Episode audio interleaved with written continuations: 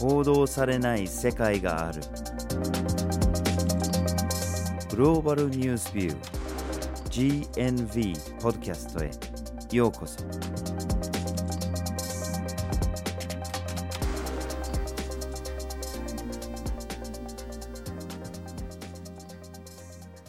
バージル・ホッキンスです。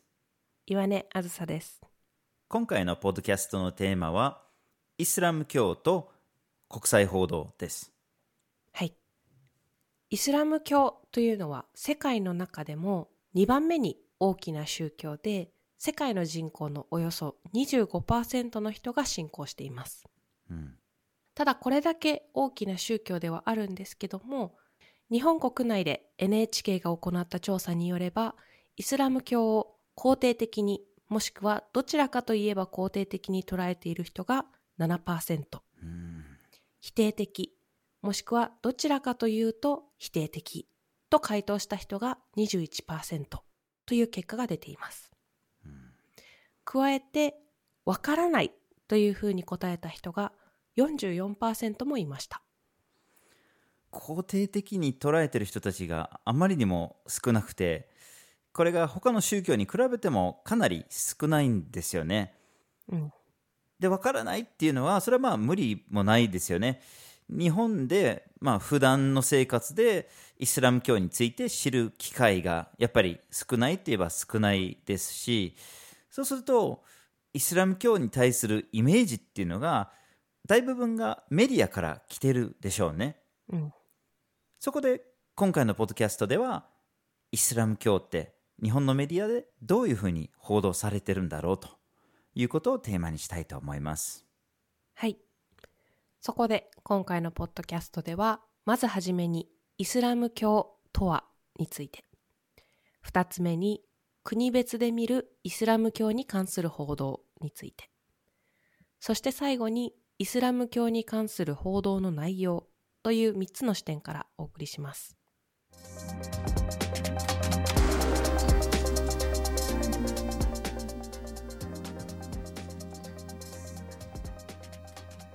ではまずはじめにイスラム教とはについて見ていきましょう。はい、まずイスラムという言葉なんですけれども、これは平和とか従順という意味の言葉ですね。で、イスラム教では一つの神がいるという信仰ですね。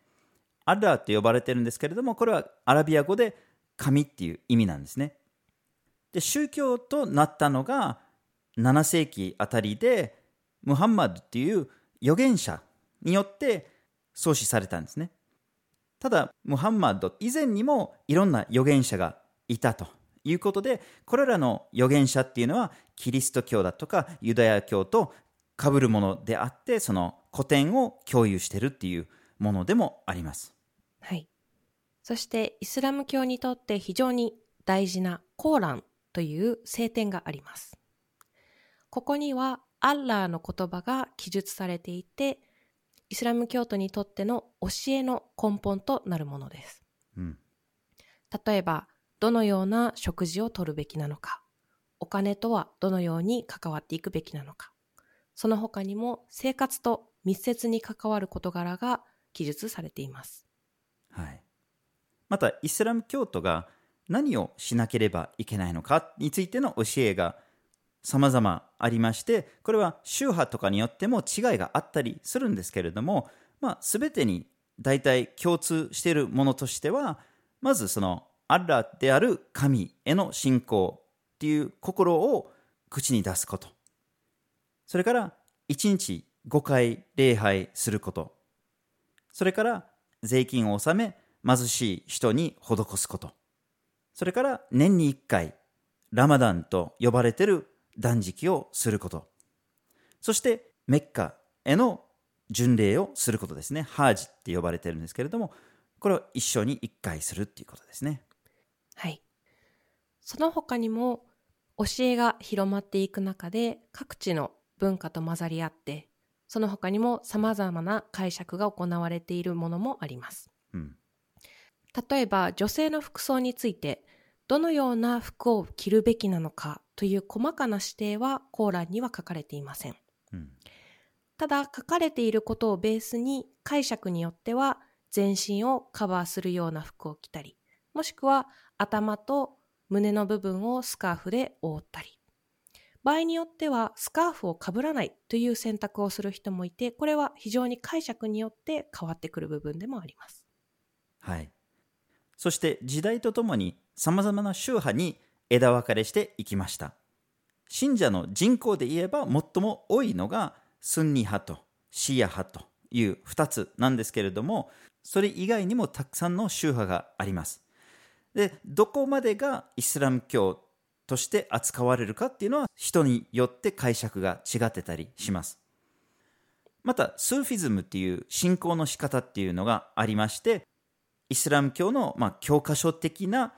信仰ではなくて、個人の修行だったり、あるいはその神秘主義的な方法で信仰するっていうものもあります。はい。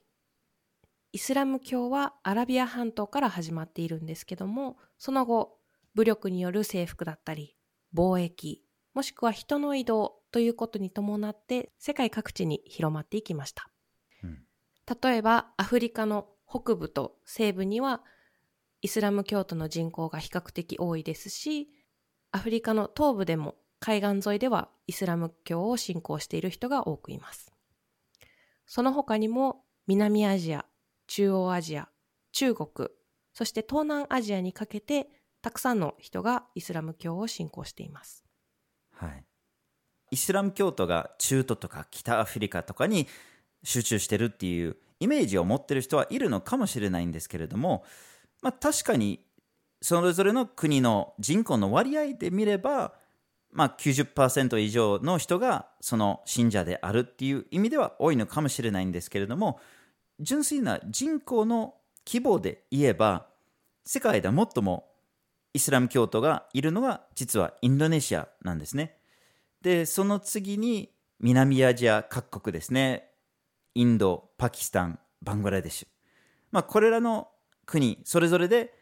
1億以上のイスラム教徒がいます。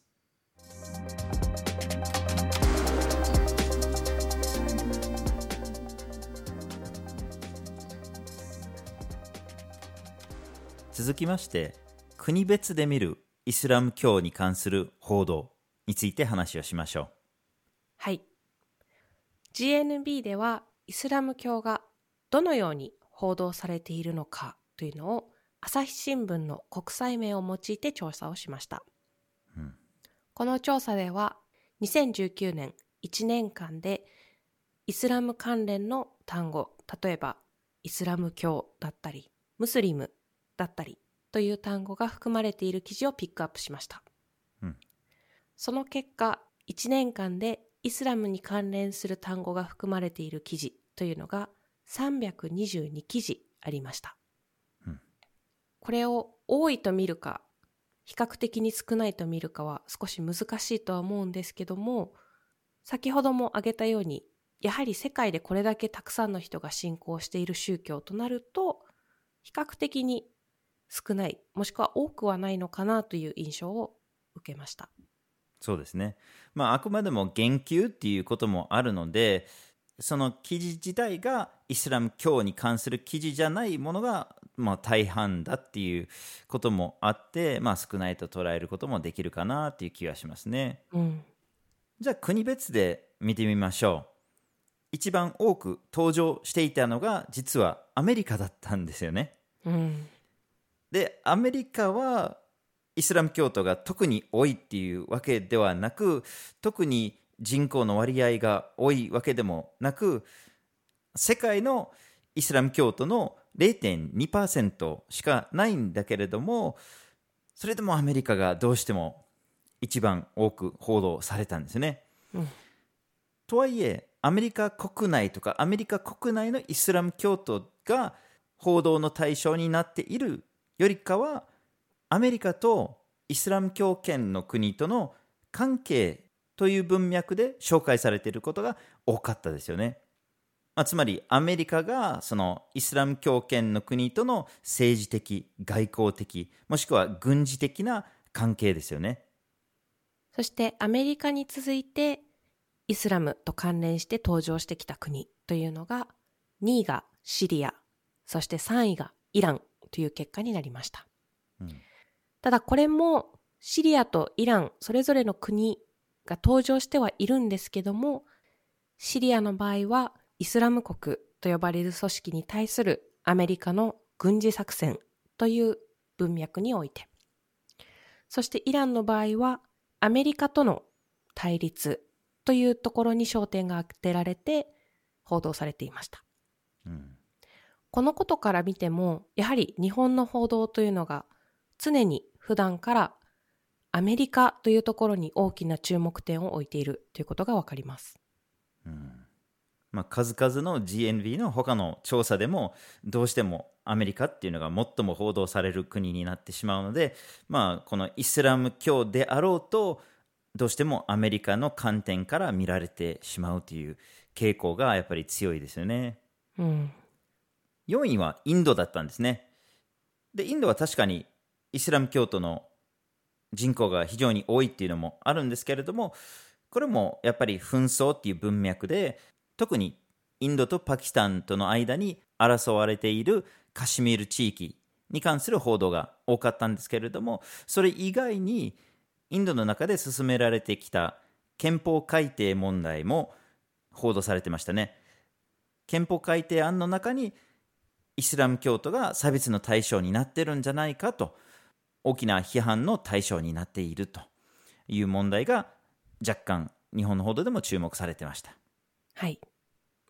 このようにイスラム教徒が差別や迫害の対象となっていて、それが日本の報道機関によって報道されるという傾向は、ミャンマーと中国のケースでも見られました。うん、この2つの国ではイスラム教徒が政府によって迫害されるという問題が起こっていて、ミャンマーではロヒンギャの人たちが、そして中国ではウイグルの人たちが差別や迫害を受けています。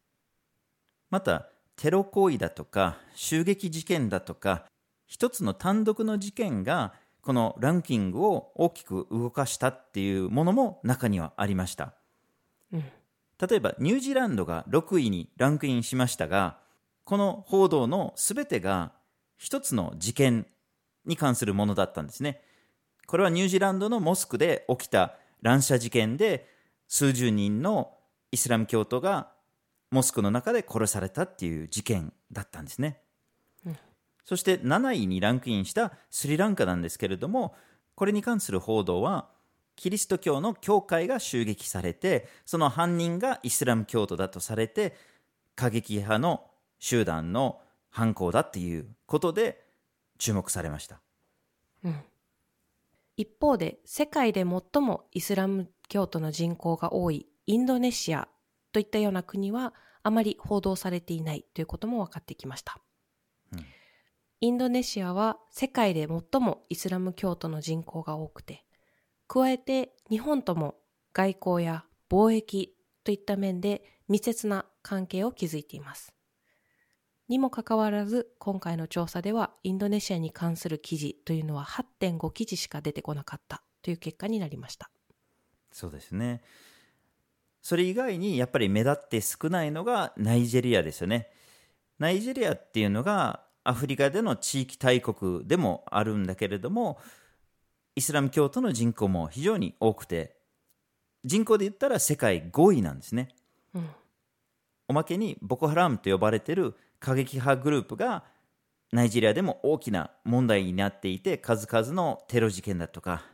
暴力事件を起こしているんだけれども、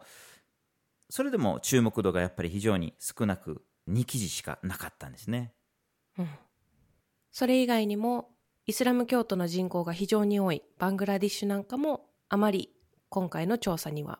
登場してこなくて、イギリスやフランスがイスラム教と関連して報道される機会よりも少なかったということが分かりました。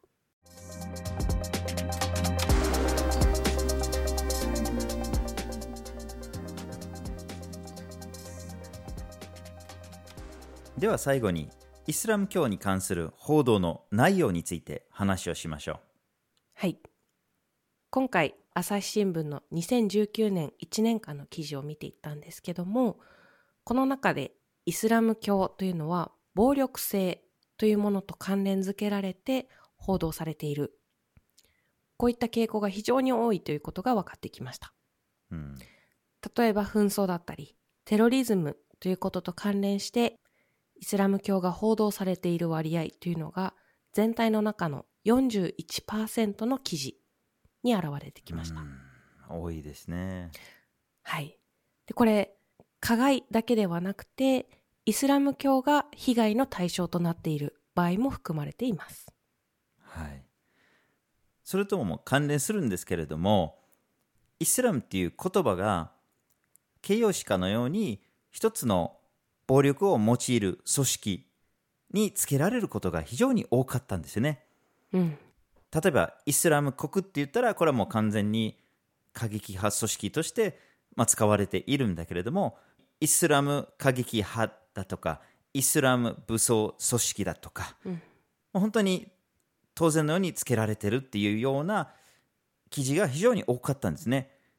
今回の調査の対象となった記事の中にそういうような言葉が出てくるのが 52% を占めるんですね。で、特にイスラム国 IS ですね、これが全記事の 34% に登場しているんですよね。で、やっぱりここで一つ問題になってくるのが、例えばある組織が過激派組織だったとしても、それを例えば鍵括弧なしにイスラムのものであるってこう断言するかのような書き方になっちゃうんですよね。その暴力事件を起こすグループっていうのは自分たちはイスラムだって主張するかもしれないんだけれども、だからって言って当然のようにこの人たちはイスラムのためにやってるんだっていう決め方自体にやっぱり疑問を持つ必要があるんじゃないかなと思ったりします。はい。加えてこういうふうに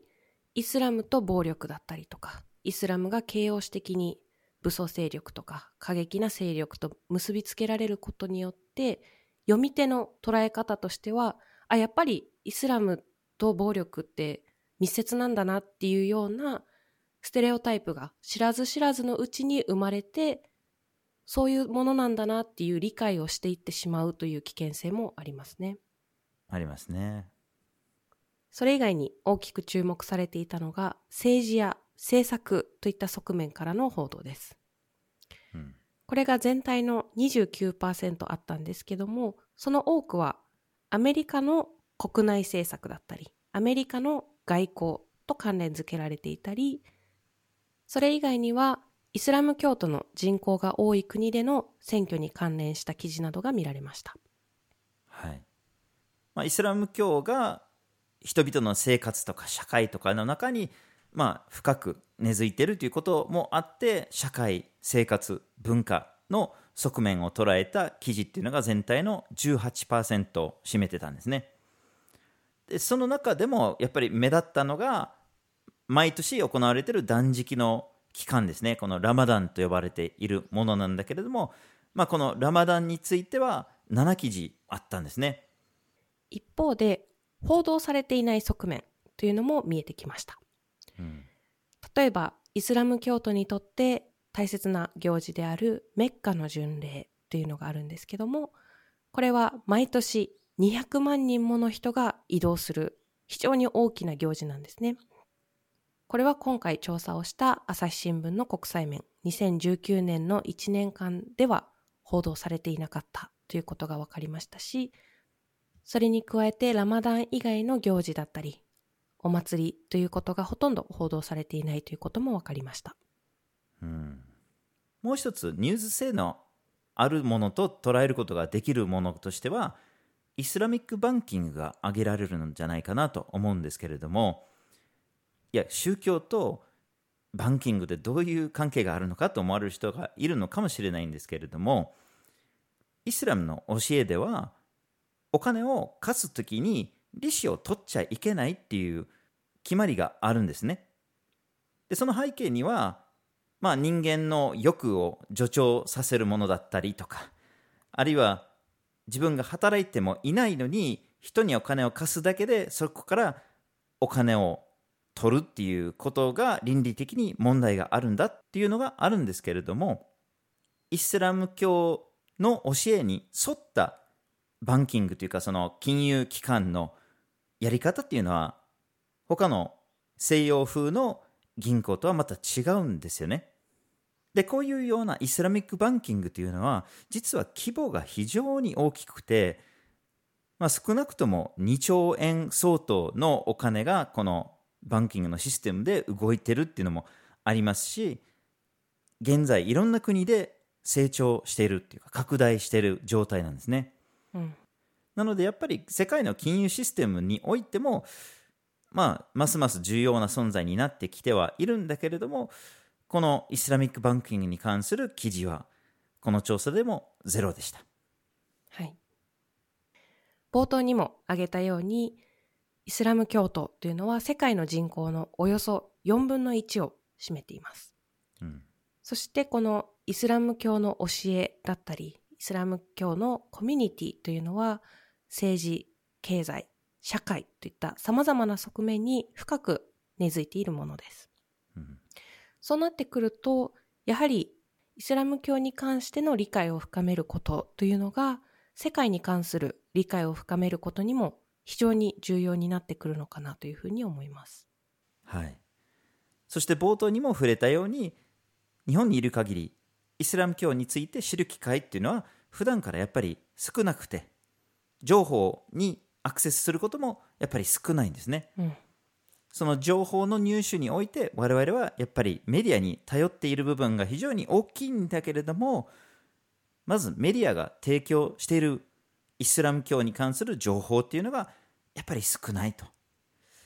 その中でも地域によって国によって大きな偏りがあったり、イスラム教徒が非常に多い国がほとんど報道されなかったりとか、またその内容にも偏りが大きく出てますね、特にこの暴力性との関連付けっていうのがやっぱり非常に大きく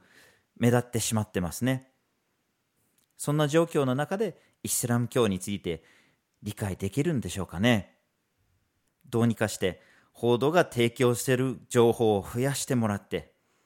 そのイスラム教のことがわからないって言っている 44% の人たちが少しでも減るような状況に持っていきたいですね。はい。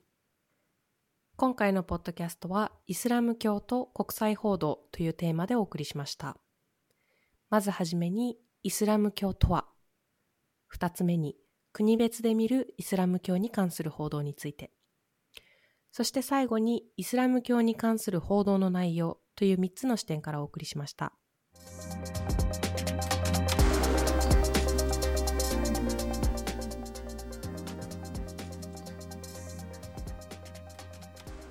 GNV は毎週木曜日19時に新しい記事をアップしています。火曜日と土曜日には一枚ワールドもアップしています。Twitter、Facebook、Instagram でも発信しています。ポッドキャストは毎月第1、第3月曜日に発信します。ぜひフォローしてください。次回もお楽しみに。